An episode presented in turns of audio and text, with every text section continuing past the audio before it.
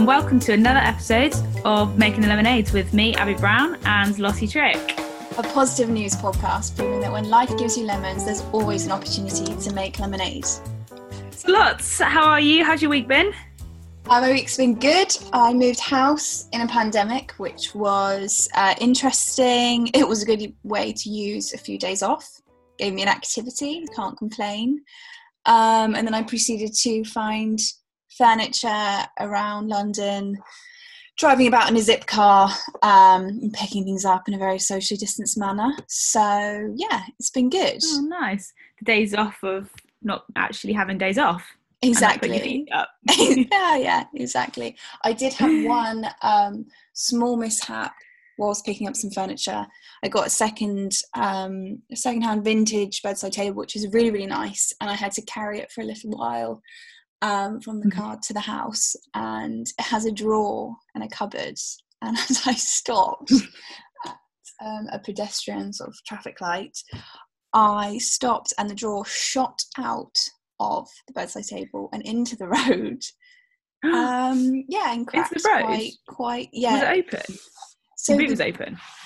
no, this was when I was carrying it in my Oh, hand. so I had my carrying hand it, keeping sorry, the, yeah. the cupboard door shut, but the, I forgot there was a drawer at the top, and I stopped. I was obviously going at such a speed that it just caused the drawer to why I thought you were in a car. did anyone help you, or did you just I was- struggle? I was there with my very um, lovely housemate who was carrying another piece of furniture that I had just purchased, and so we sort of cobbled it together and got the parts um, which we could find. So and I found I found a little replacement for a bit of it, so hopefully it will be good as new. But it was just classic. How about you? Oh, How's your so week good. been? Yeah, good. Um, bit more rugby. Um, had a game yesterday. Still, obviously, fortunate to play. So played yesterday against Worcester. Um, and won, which is always always nice. Very good. Very Um, good. the body is very sore today. So Um, and starting to enjoy the sunshine. Have you had the sunshine up there? oh, it's been lovely. Yeah. That has lifted my mood. It really has. Honestly. Although the only thing I did say would say is that the other day I had to de-ice my car and like defrost it, and I was like, oh, I thought the sun was out. But as the day went on, it was delightful. I did think, should I have a barbecue? Ooh. Should I have one? But maybe too soon because it is still about three degrees outside. so, Abby, what um, stories have you found for us this week? So I mentioned it last episode about the Sri Lanka tackling period poverty. Mm-hmm. um, did a bit more research on it. Um, and England have actually been supplying period products to learners under the age of 19. Um, they have to apply for them like through the government and stuff. And I think there's still a long way to go with it. Um, to who can and can't have them, I think is a bit tricky, is what I was reading. Um, but it's also been announced, I think, last week um, that New Zealand have also started to um, give out to to school children and um, help kids kind of educate them and learn about their periods. Um, so the Prime Minister Jacinda Ardern said young people should not miss out on their education because of something that is a normal part of life for half the population. So hopefully this will increase children's school attendance and more importantly their well-being. And yeah, so the products will be available for all age groups from primary to intermediate and to high school. So Oh wow, a big scheme for New Zealand, but actually it's a, a really good step in the right direction. that's amazing! What a woman! She is just a fantastic. Yeah, Um, she seems to be leader. tackling all kinds of areas, doesn't she? absolutely, absolutely. Um, so is she? Is that kind of free, free products within school, within institutions? yes, yeah, yeah. So like the government are putting, I think it was 13 million towards it between now and 2024 Mm. um, to kind of hope, obviously, tackle period poverty in their country, um, and kind of yeah, like I said, educate them and but also get kids to still come into school because they have that access and it's not going to cost them anything to to do so. So yeah, very very good news. Have you ever been to Seville or Sevilla, if you uh, want to be pretentious about it? Italy. No, that's Spain. The answer is no. Oh, Abby's geography strikes again. Fantastic. Um, so it's a really, really beautiful city in the south of Spain, and it's particularly famous for the amount of oranges that are grown um, on the 48,000 trees across the city centre, which in the summer creates an amazing scent. But for the rest of the year, the fruit can be a bit of a nuisance and even hazardous. So, um, The Guardian reported that a scheme has been launched to produce an entirely different kind of juice from the unwanted oranges electricity. So, the southern Spanish city has begun a pilot scheme to use the methane produced as the fruit ferments to generate clean electricity. The initial scheme launched by Emasesa, the municipal water company, will use 35 tons of fruit to generate clean energy to run one of the city's water purification plants. Um, the oranges will go into an existing facility that already generate electricity from organic matter. As the oranges ferment, the methane captured will be used to drive the generator. The head of Emasesa's environmental department, Benigno Lopez, said, We hope that soon we will be able to recycle all the city's oranges. Um, but to achieve this, he estimates the city would need to invest about a quarter of a million euros.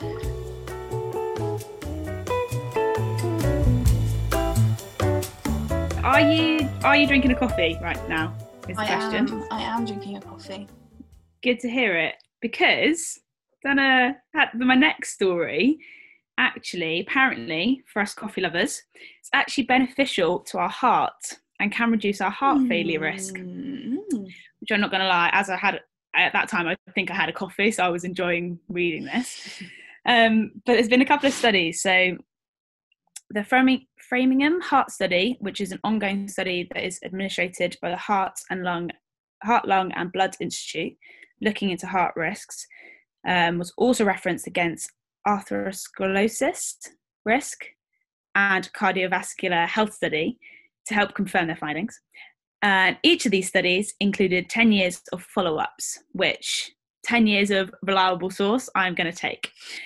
So, the first study found that the risk of heart failure over the course of decades decreased by 5 to 12% per cup per day of coffee compared with no coffee consumption. Whilst the atherosclerosis study, God, my pronunciation's not got better each week. Um, this study found that the reduced risk of heart failure was 30% by drinking at least two cups a day than those who drank none.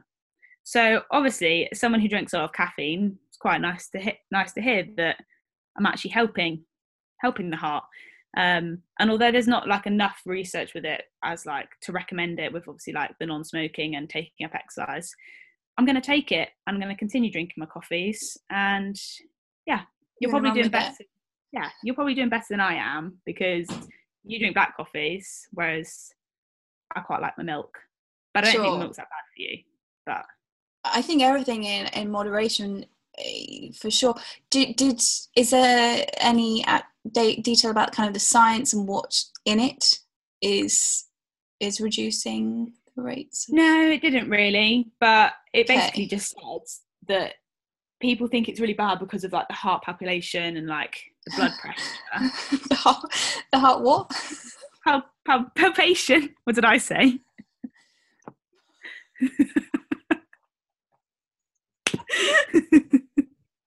and here we are, another episode of Making Lemonade of how to pronounce things. Palpitations. Palpitations and bad boys. And everyone thought it was like really bad for like blood pressure and stuff, but actually it's good. Don't know why. Didn't really say why, to be honest with you, but it just basically said it reduces the heart risk, heart did failure they- risk.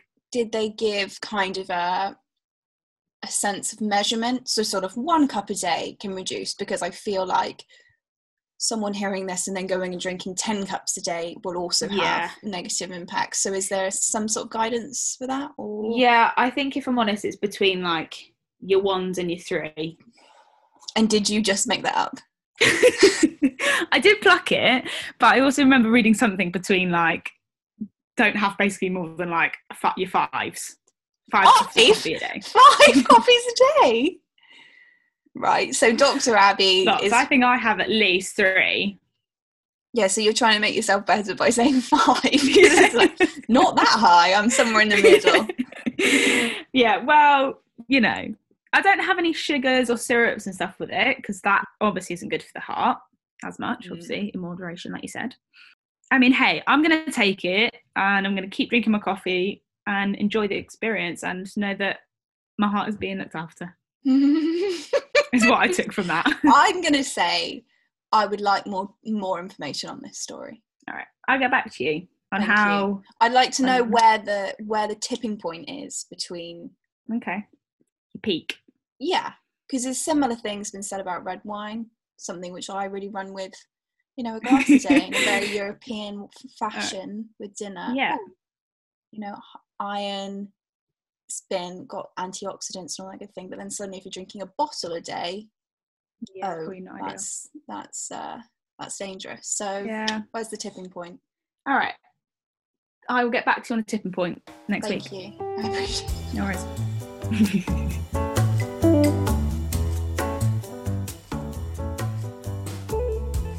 So we are quickly approaching the milestone of lockdown measures in the UK being in place for about a year.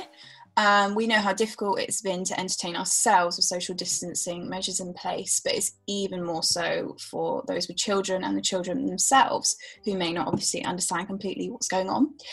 Um, and so, with the reality of varying levels of support from schools across the country, um, the ability to entertain children has become even more apparent and arguably quite expensive if you're trying to purchasing new things or games or downloading apps and stuff to ensure that everyone is busy. Um, but this uh, second-hand toy app called Young Planet enables parents to put no longer used children's toys and things and sort of plates and high chairs uh, to good use with new families um, and out of landfill for free. So, um, how does it work? Young Planet combines transactional functionality with sharing economy principles. Users list unwanted items on the app or look for items they may want or need. In the latter case, they make contact with the giver and exchange messages to arrange the exchange either in person, at a drop off location, or via the post or courier. Um, so essentially, a similar concept to Facebook Marketplace or Gumtree or something, but you're not exchanging nice. money. Um, the app launched last summer, and in February it passed the milestone of 25,000 downloads and has found it found new homes for 8,500 items, reducing demand for new toys and saving many old ones from entering landfill. If you're looking to find some unwanted toys a new home during a time when donating to charity shops is not possible, this might be worth checking out.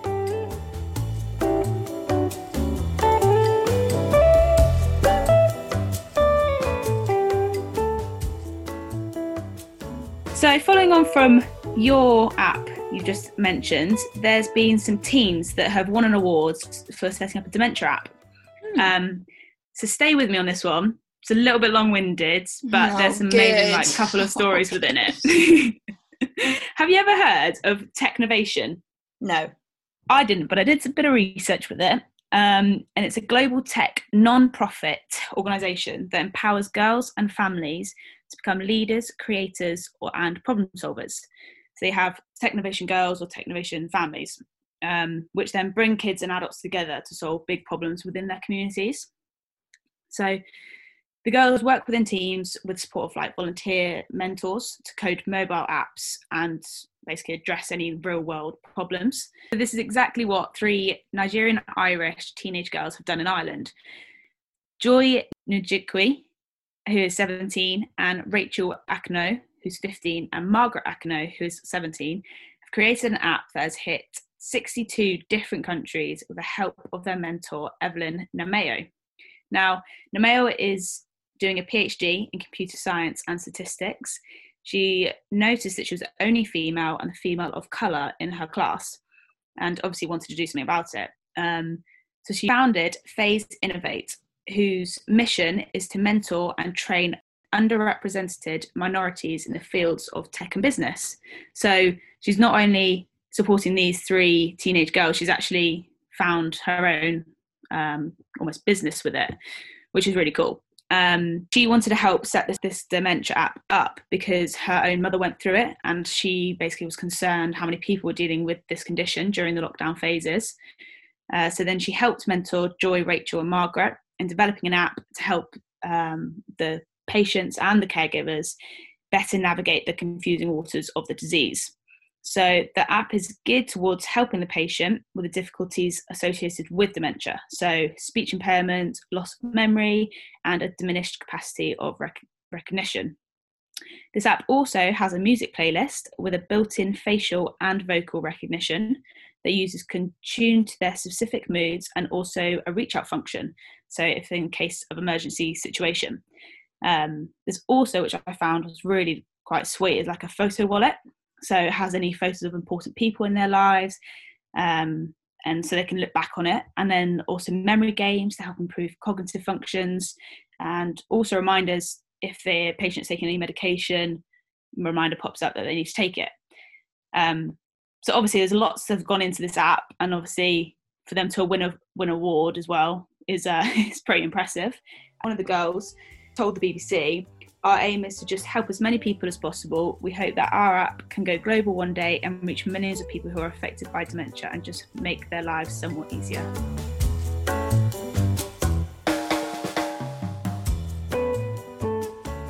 So this is another slight Disney-esque story for you. This Oh time, God, I love it. this time starring a fox, a deer, and a dog. Um, so the BBC recently reported a story of a blind fox cub who had more than 150 ticks, um, who was rescued and brought to the Nuneaton and Warwickshire Wildlife Sanctuary, run by Jeff Grewcock. So things didn't look for the cub, now known as Woody, but Mr. Grewcock stayed up at night to feed him every two hours to ensure that he pulled through. Um, which he did. However, the vet confirms that this little fox was about 90% blind. Um, so Mr. Grewcock um, had to treat him just like a blind person, and because of his sight, he now stays inside of the house and is a, a house fox, which is Wow. Um, Woody now eats his meals with Grewcock's greyhound Orla and hangs out with his deer Bramble. Are you okay? Oh God! Hangs hangs out with. Are you gonna cry on No, me? I'm, I'm, I'm, I'm laughing. laughing. I'm laughing. No, no tears this time. okay, good. Um, when Grewcock takes Woody and Orla out for walks, people ask what breed of dog he is. Um, and Grewcock has said, admiring, he is an outstanding fox, and he thinks that he is a dog. So there we go. Does this fox act like a dog? yeah, and knocks around in his house. And there's pictures of him going about with the deer and the dog. Um, and Mr. Grewcock turned his Nuneaton garden into a wildlife sanctuary after he retired as a security guard in 2001. And has since then, he and his family and supporters have helped 62,000 animals using his pension to fund a lot of the costs. Wow. So we added a little box to the ranks. So well done, Mr. Grewcock, for saving little Woody. So, following on from the fox and the dog, Mm-hmm. I've actually got another animal story for you. Oh, fantastic. Um, did you hear about Texas last week getting hit by the big storm? I did. Yeah. So obviously they went. If those who didn't, um, millions of people in Texas were hit with the storm and went without electricity and power, um, and were struggling to stay warm. Um, but it also affected animals in the surrounding area. So a sea turtle rescue centre in Texas started to save cold stunned turtles, which is basically when the turtles are exposed to cold water for long periods of time. And then it can obviously result in hypothermic reactions. So, again, the non profit organisation took to Facebook to ask for any help in some generators, medical tape, and any snacks for the volunteers. So, the generators were needed obviously for the, to keep the water warm in the tanks when the turtles were obviously rescued so that they could survive. Um, last Sunday, they started saving 500 turtles and by the Tuesday, they had saved over 2,500 turtles Wow. in one of this one rescue centre. So lots of people worked very hard. um, some di- so many different commercial centres reached out to the rescue centre, including Elon Musk's aerospace company SpaceX, who reached out and sent over a large generator to keep the turtles warm. Oh, And yeah, so Wendy Knight, the executive director of the centre, said, There are no words to explain the gratitude we have that came to us in our darkest hour of need.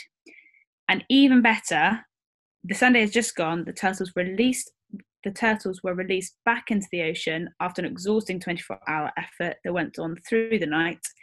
Sea Turtle Incorporate was successfully able to release more than 2,200 previously cold sun turtles back into the open ocean of the Gulf of Mexico.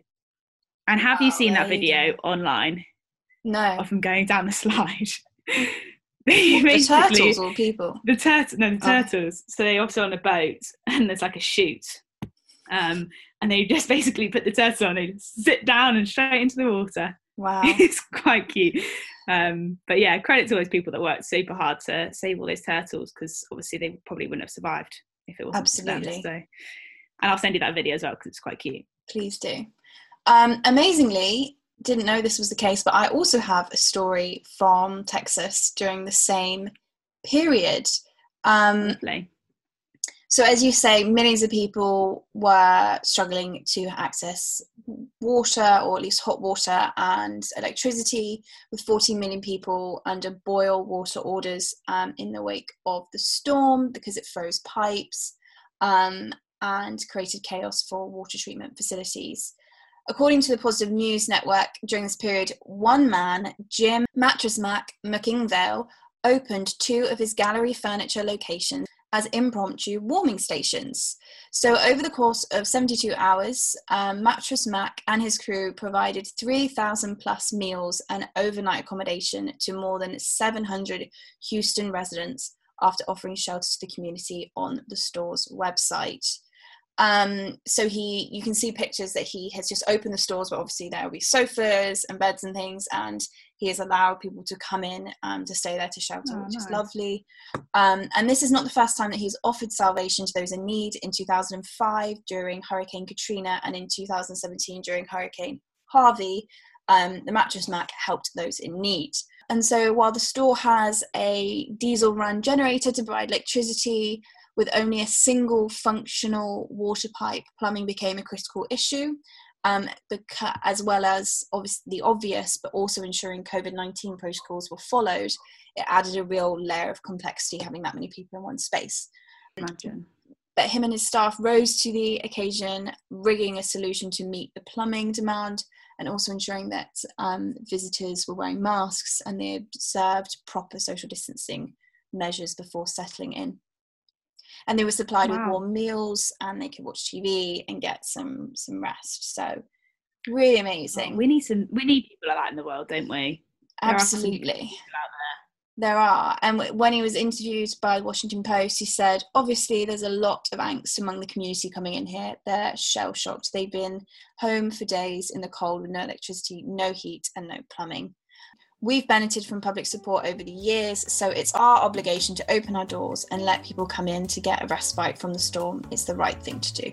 And if you're inspired by the Mattress Max kindness, you can donate on his GoFundMe page um, to help alleviate the ongoing storm related impact on his community.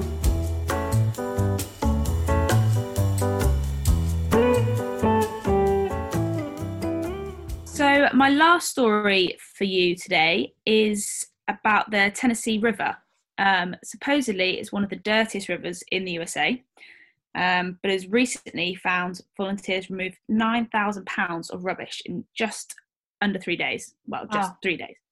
Um, Kathleen Gibi, executive director of Keep the Tennessee River Beautiful, said, It's been truly inspiring for us to see these change makers take action, especially the local leadership from Johnsonville State Historic Park. So they did another clean in October where they gathered over 4,000 pounds of trash and already have another event planned in April. So and hoping to collect 100,000 pounds of rubbish from the river by the end of the year. So everyone's obviously doing their little bit. Um, but I couldn't believe how many rubbish bags there was. So I did some calculations. I thought, my pounds, I'm not great at it. And this could be wrong, but I'm really hoping it's right. So, say each, each bag weighed around 22 pounds. So it's about 10 kilograms, okay? So 9,000 pounds is 4,082 kilograms. Yes, it's very, very specific there. Um, so roughly, they filled over 482 bags of rubbish in three days. 482 bags of rubbish. That's mad. Um, but I mean, it's good that it's now obviously been removed, but mm-hmm. mad that it was even there in the first place. Mm-hmm. And the fact that they still like, yeah, we've still got so much more to do. And it's like, yeah, pretty mad, really. But it's getting done, and they're trying to get the Tennessee River back to its beautiful state. Amazing. That's fantastic. And so, who who was that started with? The Keep Tennessee Keep the Tennessee River Beautiful. Hmm. So it's like a yeah, like a charity that obviously are trying to keep the river beautiful. Yeah, it's very much says yeah. it in the name. Yeah. That's fantastic. What a good use of time. And hopefully, we will get to enjoy the beauty of the Tennessee River once again.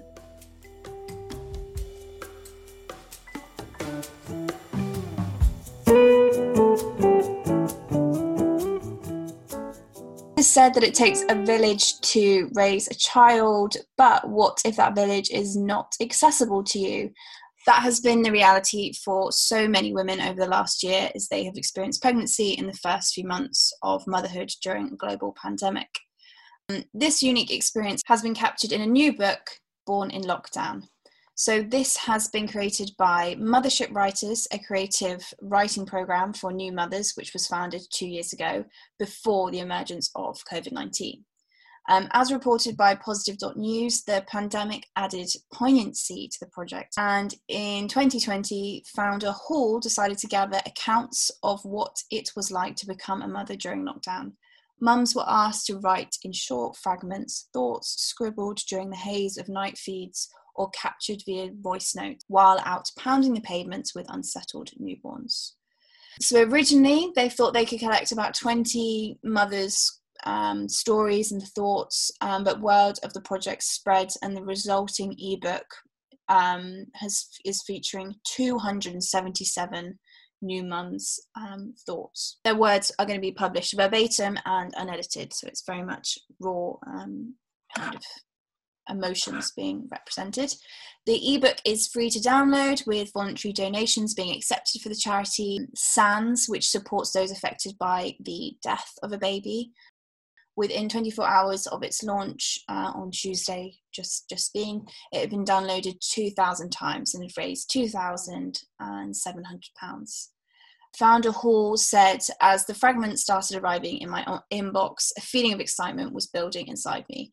There were urgent dispatches from the front line of mothering during a pandemic, pitch perfect articulations of personal experience, 50 word pieces that captured moments and emotions that were so raw, affecting, and inspiring.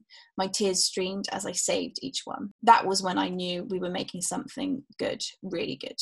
So, if you want to find out more about the Reactive Writing Program or download the ebook and donate to the charity, you can simply go to mothershipwriters.com um, forward slash born in lockdown, which I think I definitely will be doing because it sounds like a really beautiful concept. And I can't even imagine having um, a child during this and, and not being able to see your immediate family and having that support, which I understand is really, really vital. So, hopefully this yeah. is something beautiful and creative that's come out of a really challenging time.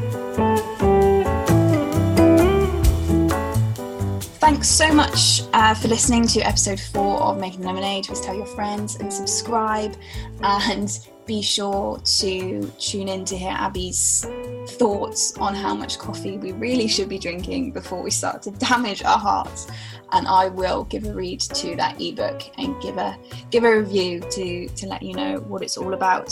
So thank you so much everyone for tuning in. Don't forget if you want to read up any more of what we've spoken about today, to have a look in the show notes, and we'll be back with more news in the next couple of weeks. In March, if you can believe it, we're already in March. Oh, wow!